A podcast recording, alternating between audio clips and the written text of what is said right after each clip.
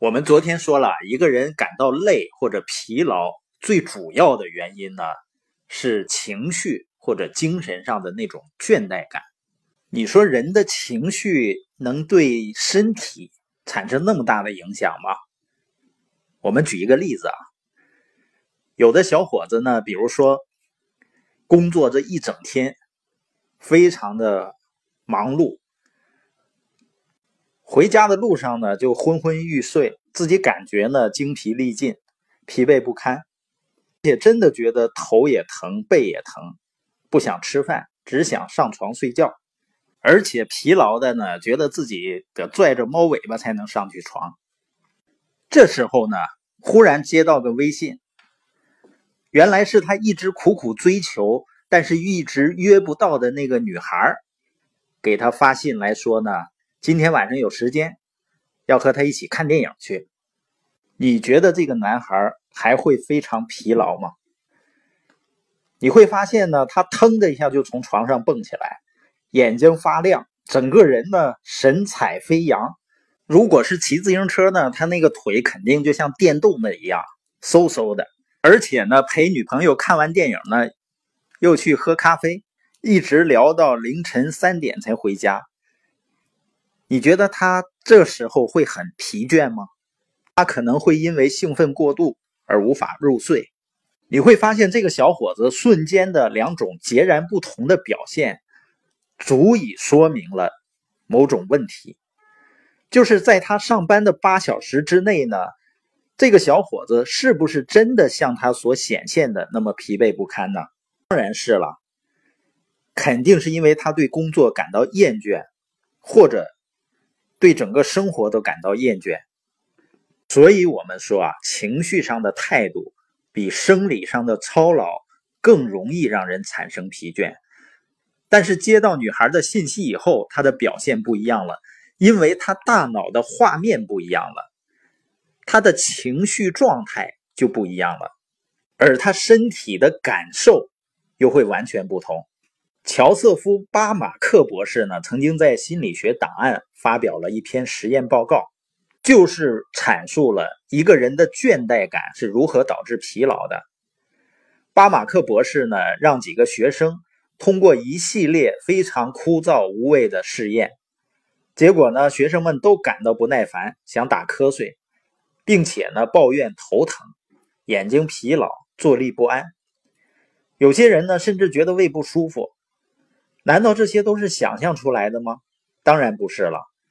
这些学生还做了新陈代谢的检测，检测结果表明呢，当人们感到厌倦的时候，身体血压和氧的消耗量显著降低；而当工作觉得没有趣儿和没有吸引力的时候，代谢的现象会加速。再比如啊，有的人说是工作量大累的。但你发现，如果同样一个人，他工作一天的时候，他觉得很疲劳，但是让他去爬山呢？爬山所消耗的体力可能会更大，但是呢，他可能会觉得累，但是并不是很疲倦的那种感觉，因为他很兴奋，他喜欢做这个事情。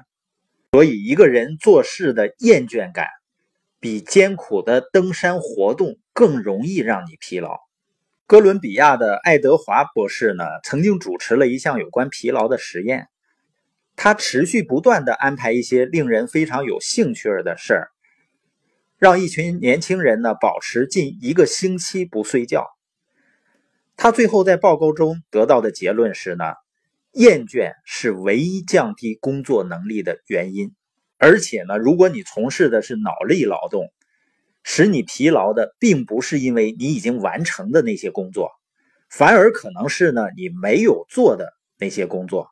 所以呢，疲劳不是由工作引起的，而是由于忧烦、挫折和不满的情绪引起的。那我们就要学会喜欢上为了自己的成长，或者是为了达成目标所必须要做的事儿。我的导师呢，德施特耶格说呢。什么是真正的成功呢？真正的成功就是你开始喜欢上你为了成功必须要做的那些事情。如果我们真的能够以一种游戏的或者玩乐的心态去学习、去工作，我想呢，我们会更快乐一些，我们的效率呢会更高。那这里所说的游戏和玩乐的心态呢，并不是不认真，而是一种心态，是认真的，但是呢，不是紧张的，不是任务的，不是把它当成一份繁重的。或者会带来疲劳的工作。我们对于孩子进入到传统的教育体制里面，其中的一个担心是什么吗？发现呢，所有的孩子从生下来，他就是一个天生的热爱学习的人，他没有把听故事、读绘本、学习知识当成一个任务，所以说他是很快乐的。所以，我们是希望他呢，要一直有着一种叫“学海无涯，乐作舟”的这种理念或者这种心态。那我们具体怎么做呢？怎么样才能够消除对工作中的倦怠感呢？第一个方面呢，就是我们要对我们必须要做的事情，要有一个假装，假装呢自己感到快乐。比如说呢，我现在在阳澄湖畔学习，啊，当然呢，我是很开心能有这样的时间啊，在湖边去学习。假如说我不喜欢这次学习呢，我也要应该假装自己喜欢。即使我是出去做一些市场培训的工作，但是在我的内心里面的感受呢，我告诉自己，我是在度假。如果你假装对工作感兴趣呢，这种态度呢，常常会使你的兴趣呢弄假成真。但最少呢，它能减少疲劳、紧张和忧虑。我以前是不愿意和人交流的一个人，但是你每次需要和别人出去交流的时候，交流之前呢，都假装自己很期待、很兴奋，慢慢的你就会喜欢上这样去做。第二点呢，就是每天可以经常跟自己交流一下，引导自己思考呢，什么是快乐呀、幸福啊，什么是勇气呀？每天跟自己谈一些需要感谢的事儿和人，这样呢，自己的心里就会海阔天空了。还有第三点呢，我们要想想对工作感兴趣，能够为我们带来什么就可以了，因为我们有一半的清醒时间是花在工作上的。如果你不能从工作中得到乐趣，可能也很难从别处得到了。既然这件事情一定要做，为什么不开开心心的去享受，或者当成一种游戏去做呢？所以，这就是今天所说的，让生活感到轻松和快乐的第三个原则：不要对做的事情感到倦怠，要让它充满乐趣。